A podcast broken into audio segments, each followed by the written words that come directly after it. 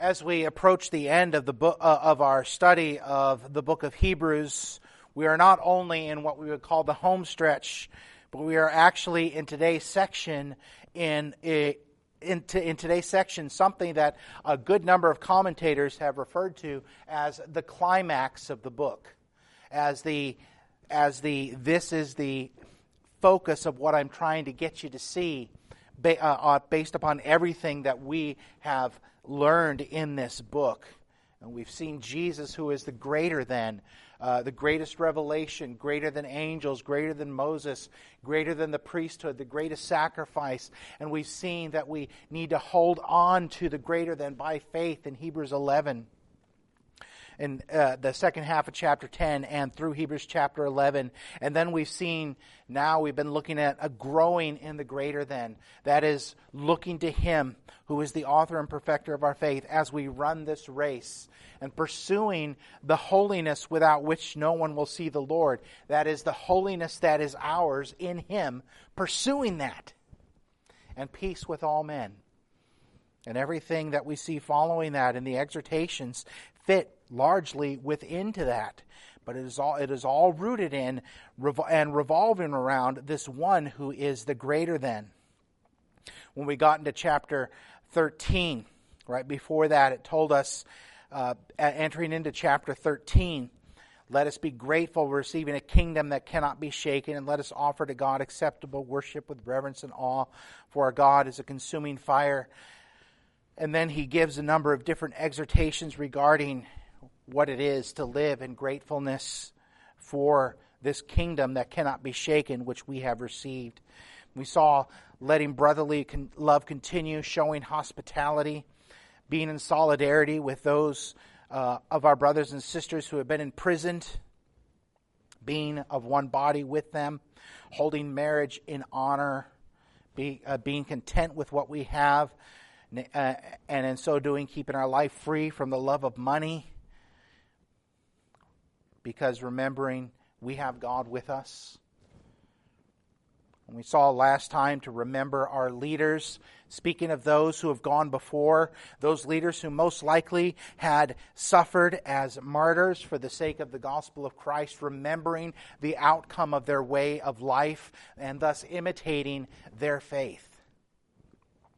Speaking of them as those who were in the past We'll be in verse 17 uh, next month. We'll be looking at the leaders who are there now with them. But remembering not only the Old Testament saints, but those who have gone before and the ways they held on to Christ. And, in, and also remembering their teaching, such that we might not be led away by all sorts of every wind of doctrine, every wind of doctrine and teaching, being rooted in the truth of God's word, and remembering that we are not the best Bible readers ever. Every generation, remember, thinks every generation thinks that we're better than everyone who's gone before. It's not. It's not new with the with the current young uh, with the current crop of youngins. It was true of when I was young, when you who were somewhat older than me were young, and when those who were older than you were young. It was true of them. But rather there's a whole history of interpretation upon which we upon which we look, upon which we learn. Standing on the shoulders of those who have gone before we'd say a confessional way of approaching our study of the bible. Remembering that our strength comes from grace not foods not all the other things to which that can steer us off because they don't really truly benefit in the things of which Christ gives us. And in verse 10 now, he goes on to explain the significance of this and the centrality of Christ to all this in speaking about an altar. What do we think of when we think of an altar? Behind me is an altar.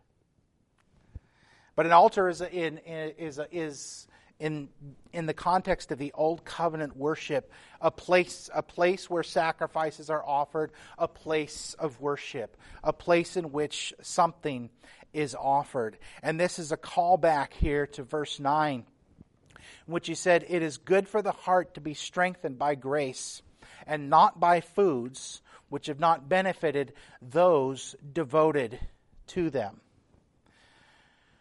Such foods may sate our hunger and deal with the rumbling tummy, and are indeed necessary to sustaining uh, life.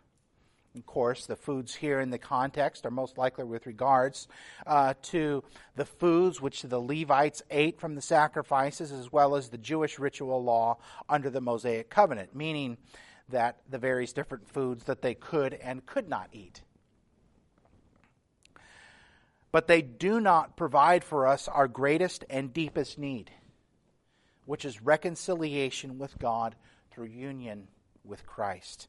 And we have an altar of which those who may oppose the gospel in the context of these believers to whom this book was this letter, this series of sermons, whatever we may look at it as, were written. The group to whom this was written appear to be uh, Jewish believers who were wavering because of various different types of persecution. And in that, returning to the old sacrificial system was looking mighty attractive. Because Judaism was an accepted religion. This new Christianity was not.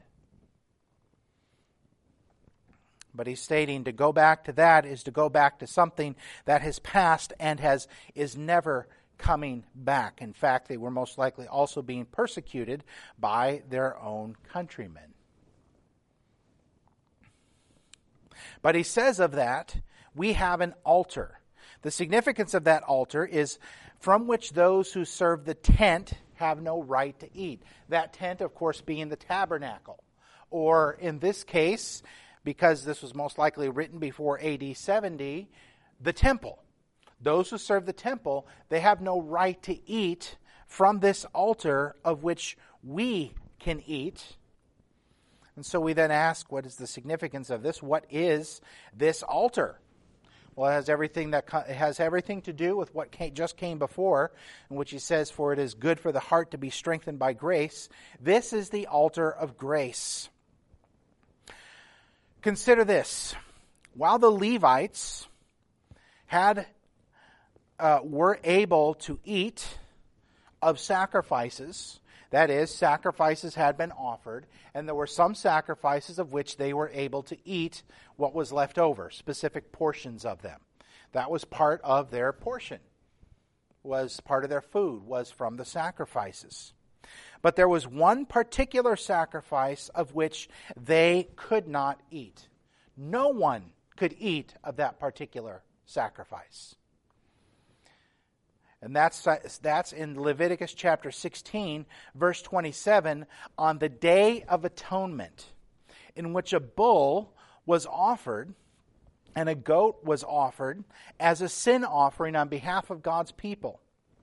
And the blood uh, the blood was brought in to make atonement in the holy place. It was sprinkled over everything that was in the holy place to make atonement in there. And then the carcass was carried outside the camp and it was burned and turned into ashes. No one could eat of that sacrifice. Leviticus 16:27 says, "And the bull for the sin offering and the goat for the sin offering, whose blood was brought in to make atonement in the holy place, shall be carried outside the camp. Their skin and their flesh and their dung shall be burned up with fire." So that sacrifice was discarded. But yet we have an altar from which to eat that has everything to do with this, uh, everything to do with an atonement sacrifice of which the Levites could not partake simply by doing those things. That those outside of Christ cannot partake of those kinds of things. Remember, it is good for the heart to be strengthened by grace. And so this altar is the altar of grace that has been provided for us in Christ Jesus. We're going to explore this idea of of this a little bit as we continue in this text today, in particular as it relates to going outside the camp, because he continues that imagery. Even the various different, even one of our sacraments testifies of this that of the Lord's Supper. That while when we eat of the bread and drink of the cup, the bread remains bread and the cup remains the cup. We, by faith in our hearts, feast upon Christ and testifies that we eat of the great, eat of God's goodness for us in Christ Jesus. We partake of that in Him. And while this is not, as some commentators say, primarily about the Lord's Supper, the Lord's Supper testifies to the truth of which this is speaking. So we eat from the altar of the sacrifice of Christ. As I mentioned, many sacrifices were consumed by the priests after they were offered, but not that bull, not that goat. And here is this truth that we have here. By faith, we partake of this Christ who has been sacrificed. That one who went upon the cross for us, that one of whom those bulls and those goats testified, who is our atoning sacrifice. We partake of him by faith. That is what we have. And that is the greatest thing we could have, which is why we see the things before. This is an altar of which only those in Christ can eat. The old covenant was inferior. It, it was given for a purpose and it fulfilled that purpose. And furthermore, all other ways of approach, uh, uh, ways of uh, attempting to approach God do not do this. And so we have this one who is the greater than. What we have is far greater than anything any other thing might offer. To eat and drink from that altar is, to quote our Lord Jesus Christ himself, when he spoke to the woman at the well, is to never thirst again. And John 6, to never hunger again. We might say, well, I'm in Christ, I've received Him, and I am receiving from Him, and frankly, right now, I'm kind of hungry. It is not of that kind of hunger of which He's speaking, but it is the hunger and it is the great need of which every human needs, and that is reconciliation with God, being reconnected with Him. And that is what we have in Christ Jesus. And those who would, those who have the strength or the power, the greatness to which we might often we might find ourselves longing, who may oppose Christianity or try to put it down, or those who may try to say, I'm a good supplement to Christianity. There is no supplement, by the way, to Christianity. Do not offer this.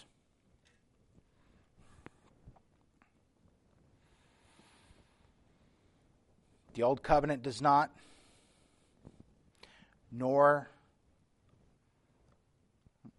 do, nor do, nor does the quest for things and power, such as what, what's rooted in the in the love of money, or chasing after various different types of uh, of uh, carnal fulfillment. Only Christ fulfills that for us. It is only in Him and by Him.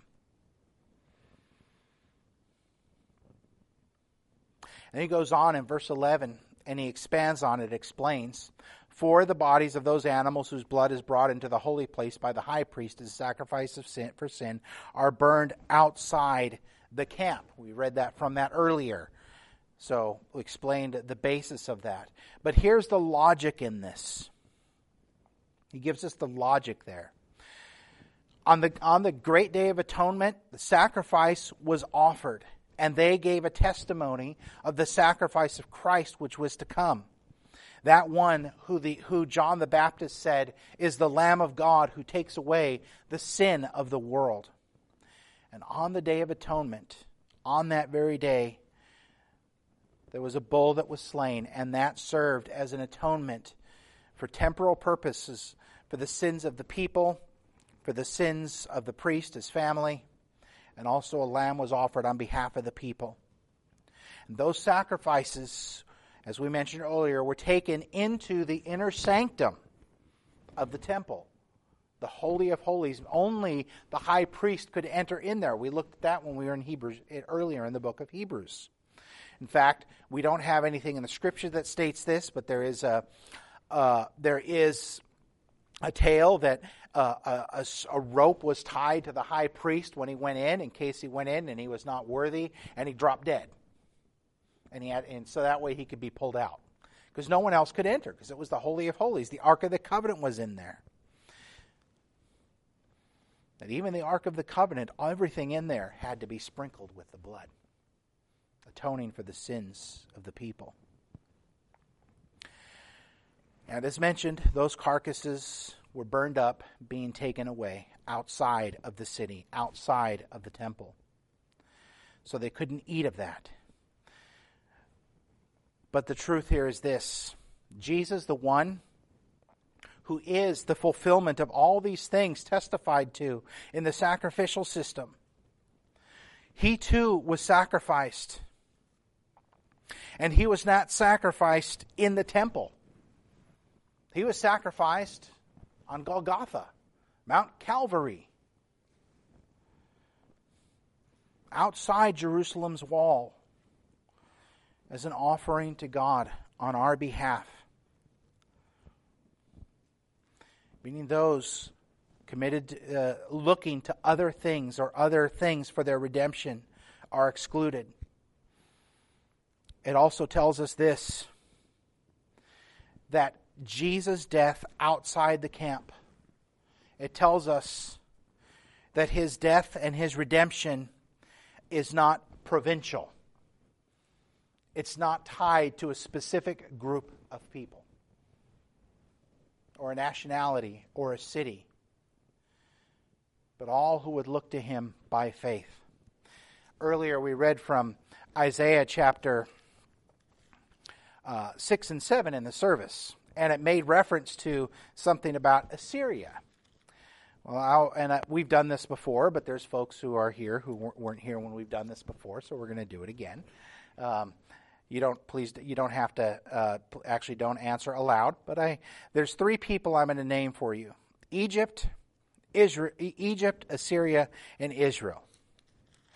And I'll have to ask you question number one of those three: who is God's people? Question number two Who is. who is the work of God's hands? And question number three, who is God's inheritance among Israel, Egypt, and Assyria? And of course, our temptation to say, well, Israel's all three of those. Now listen to the book of Isaiah, chapter 19, verse 24. Back to verse 23. In that day there will be a highway from Egypt to Assyria. And Assyria will come into Egypt, and Egypt into Assyria, and the Egyptians will worship with the Assyrians. In that day, Israel will be third with Egypt and Assyria, a blessing in the midst of the earth, whom the Lord of hosts has blessed, saying, Blessed be Egypt, my people, and Assyria, the work of my hands, and Israel, my inheritance our Lord Christ was sacrificed outside the camp. And so his redemption is for people from every tongue, tribe, language, and people, not a specific provincial group of people. And he is available permanently to all who would look to him by faith, whom God has worked in, whom God has granted faith, and who by that faith look to Him. And He is there permanently available. And not just for the new folks, but for everyone who is in him. There, always, outside the camp, is Christ, is our Lord Christ, who, who is for us wisdom from God, who is for us who is for us wisdom and righteousness and sanctification. 1 Corinthians 1 30 and 31. He is for us those. And we frequently will obsess about many, many different things. I know I do, and I'm sure you do as well. And find ourselves uh, doing, um, wriggling our hands, or getting worried about things. I mentioned a month ago we're coming up on a season in our in our uh, country cycle in which people and Christians as well get very anxious. We have no business really getting anxious. Because of this truth. While all that is happening, there is Christ, who was sacrificed outside the camp, who is for us everything our life and our redemption.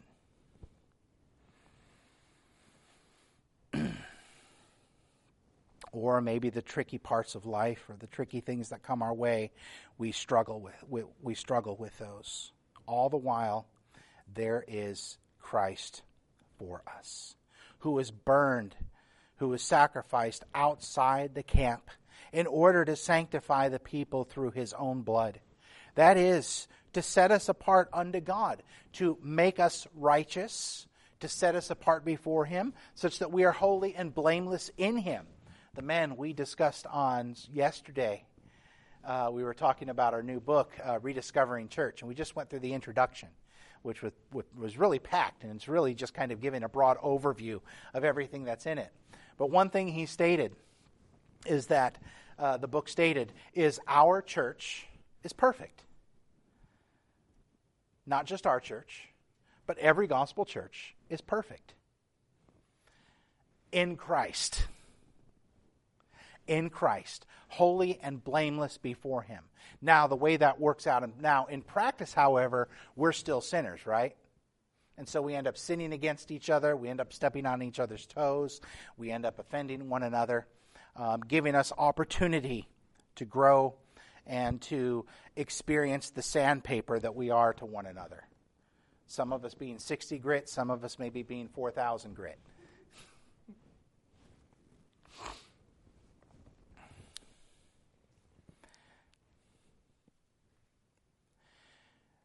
But he sanctifies us unto himself, sets us apart to himself. And in so doing, we're justified, we are being sanctified, and we will be glorified. Because from God's perspective, all of that is already done. We have been, our sin has been removed, and we have been declared and stand before God righteous. We are, God is working in us to work into will according to his good pleasure. And the outworking of that is this that we work out our, our salvation with fear and trembling. Seeking, that's Philippians 2 12 and 13. I did in reverse order. Such that the outworking of that is that we grow in the likeness of Christ in little tiny ways. And we have the hope of the resurrection, certainty, cert- the certainty of that. That is ours, and we partake of that by in Christ. And so when the temptation comes to look to something else, and it does, we remember we must remember that. And when we find our eyes turning to other things, and they do, and they will, we return to Christ.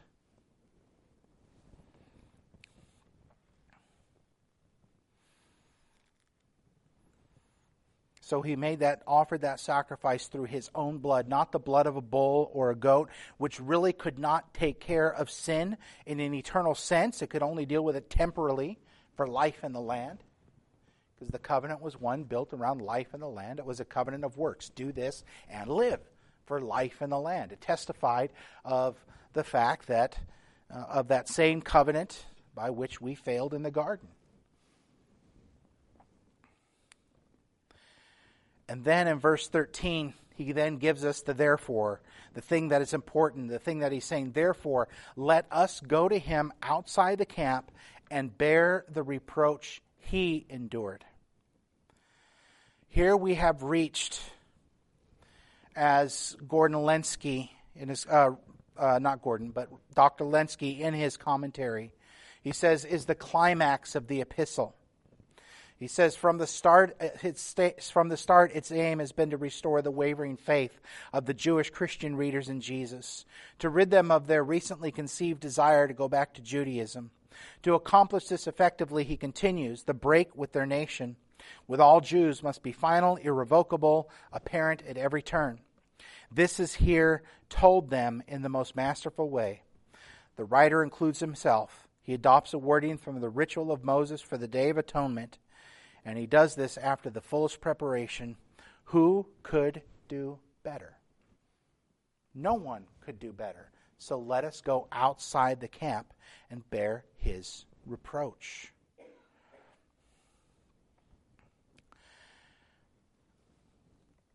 We look at the cross of Christ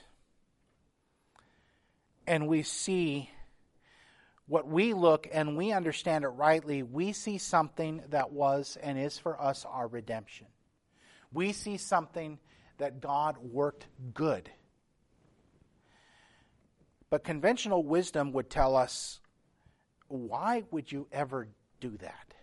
Why would you go outside the security of the camp and go to this man who died, the, uh, died a humiliating, weak death? Mm, to quote, I, I, might be, I might even be a little bit dated in saying this, looking at what he did and going, weak. Why would any of us do that? Because of what the cross of Christ is.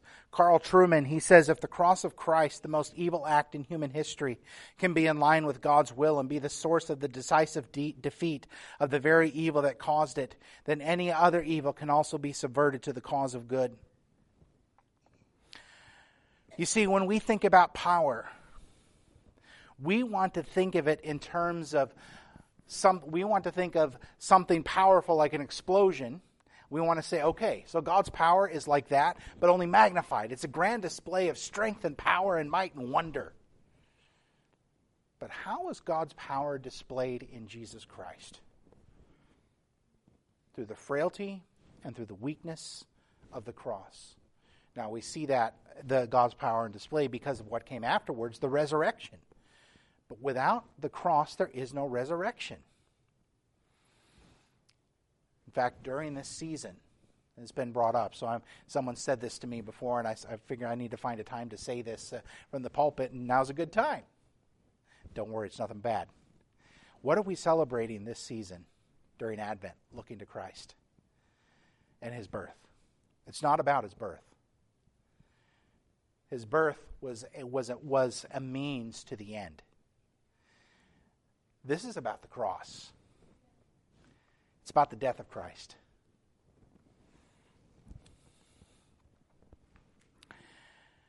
And so, if we're going to understand God's power, we need to understand it in terms of this cross. Power that is hidden in the form of weakness. If Jesus Christ, the most blessed person upon the earth, was blessed through his suffering and his death, and revealed to have been blessed through suffering and his death, then that is where we go. We go to Christ, even if it means bearing reproach, being despised, being looked down upon. We go to Christ.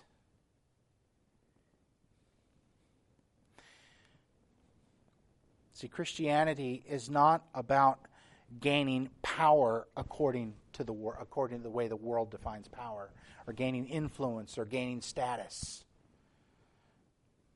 There are many movements right now because some many Christians are very confused about the age in which we live and wanting to redefine Christianity in terms of the medieval vision of a glorious Christendom that's going to conquer the whole world through military might and such.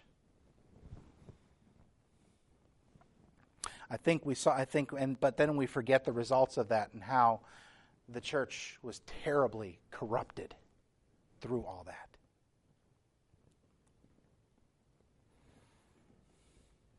No, we go to Christ.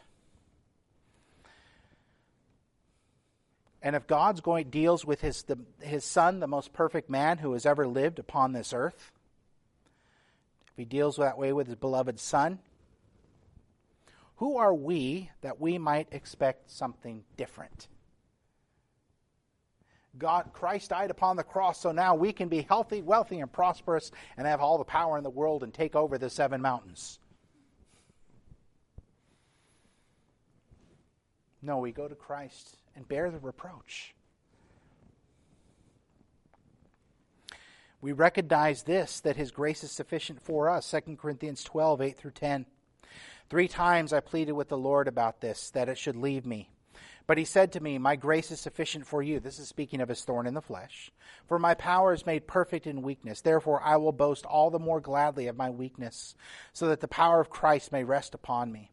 For the sake of Christ, then, I am content with weakness, insults, hardships, persecutions, and calamities. For when I am weak, then I am strong. It is in our weakness, precisely, my brothers and sisters in Christ, that we have our strength. And that may grate against our natural inclinations.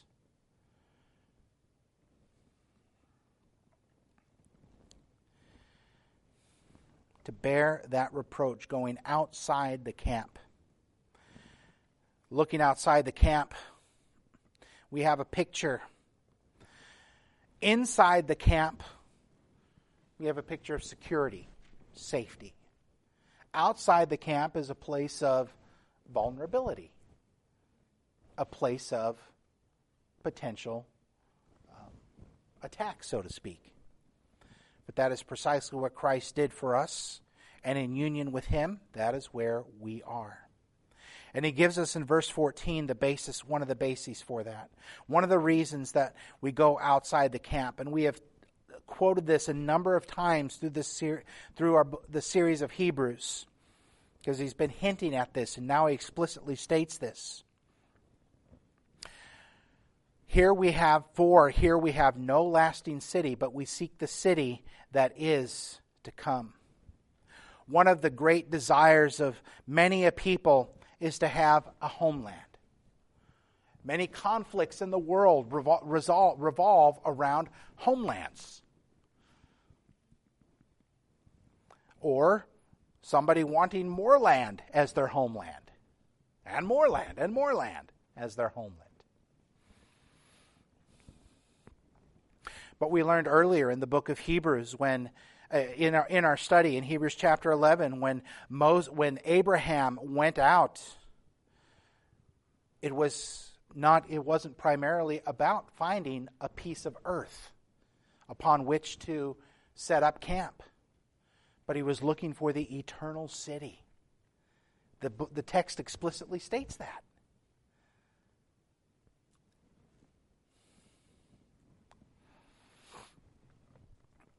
The nature of it to go outside the gate. Inside the gate is a place of security, but outside the gate is vulnerable. The reason for that, we don't have here a lasting city.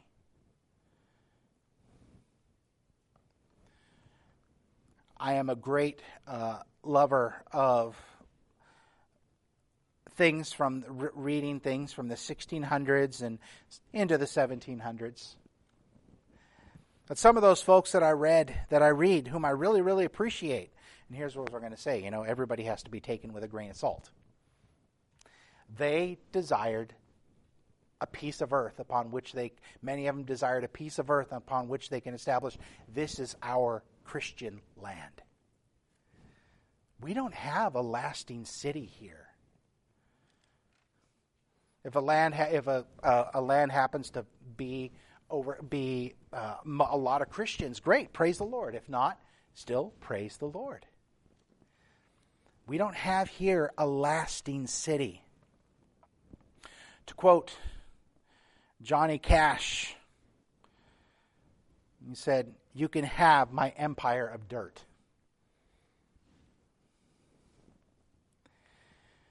Because what we have received is a kingdom that cannot be shaken. The things of this world in which you place so much hope, they all shake and fade away, whether that would be belongings, whether that would be influence and power and status, or even governments or nations or countries. They all shake and fade away. But what we have doesn't fade away, so thus we go outside the camp. And the result of that in verses 15 and 16.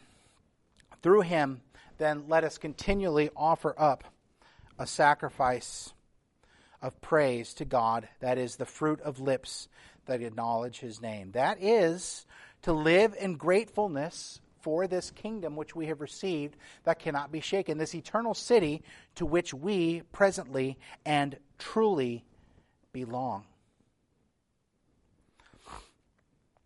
At the end of Hebrews chapter 12, we quoted it earlier.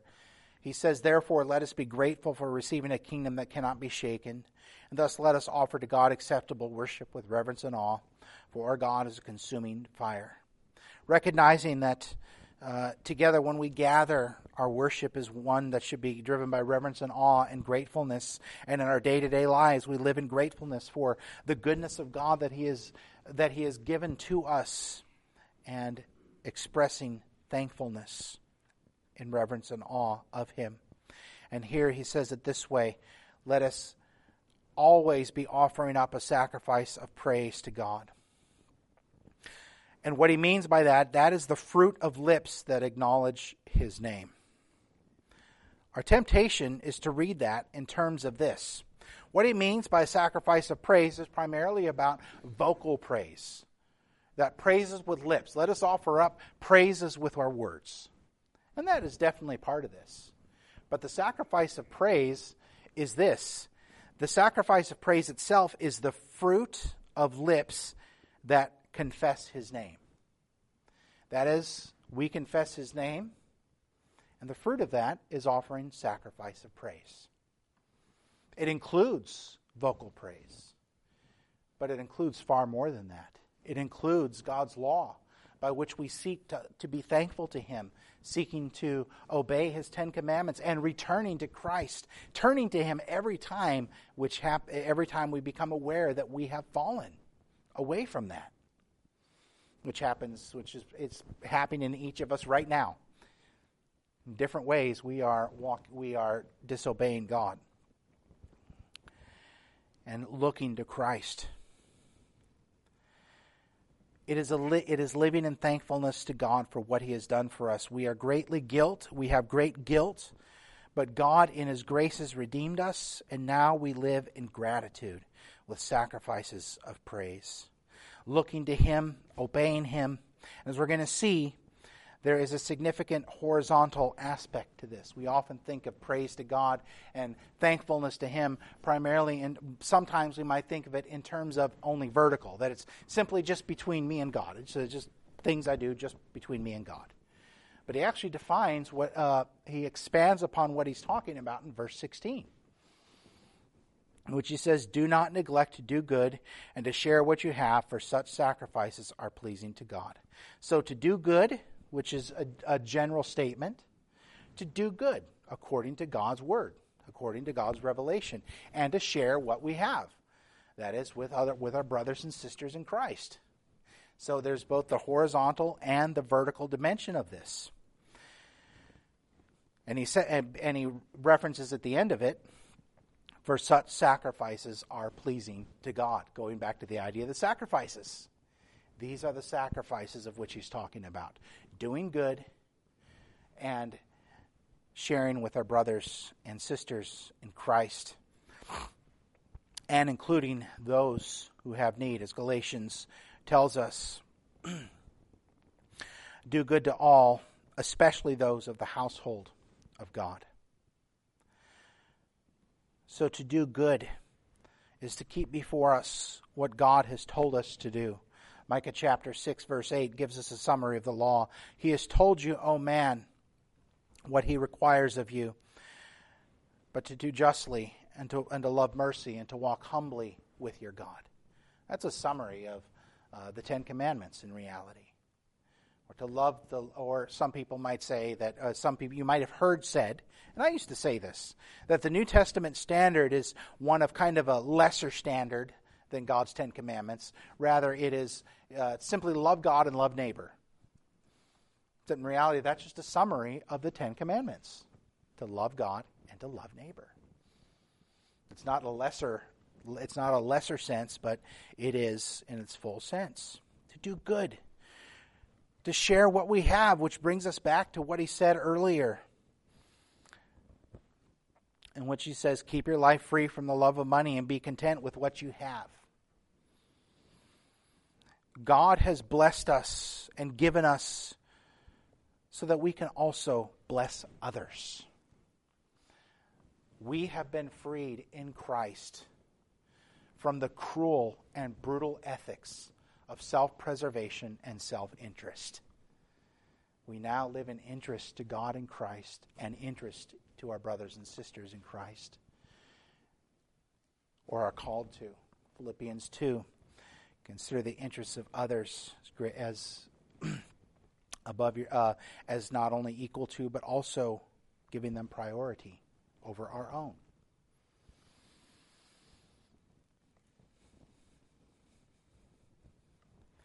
The romantic era of western history that's the late 1700s into the 1800s uh, said if human beings could simply if human beings could be freed from the shackles of society and simply be simply be free to pursue the, pursue their own self interests, then society would be wonderful and great.